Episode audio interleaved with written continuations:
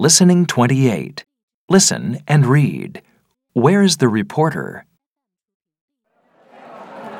The festival has been going on for two days now, and there are still thousands of people in the streets. I've been here since 9 o'clock this morning, and it's been great. The parade has already finished. There are food stalls everywhere, and I've just eaten some delicious pancakes. I haven't seen any fireworks yet. They're going to be on later tonight.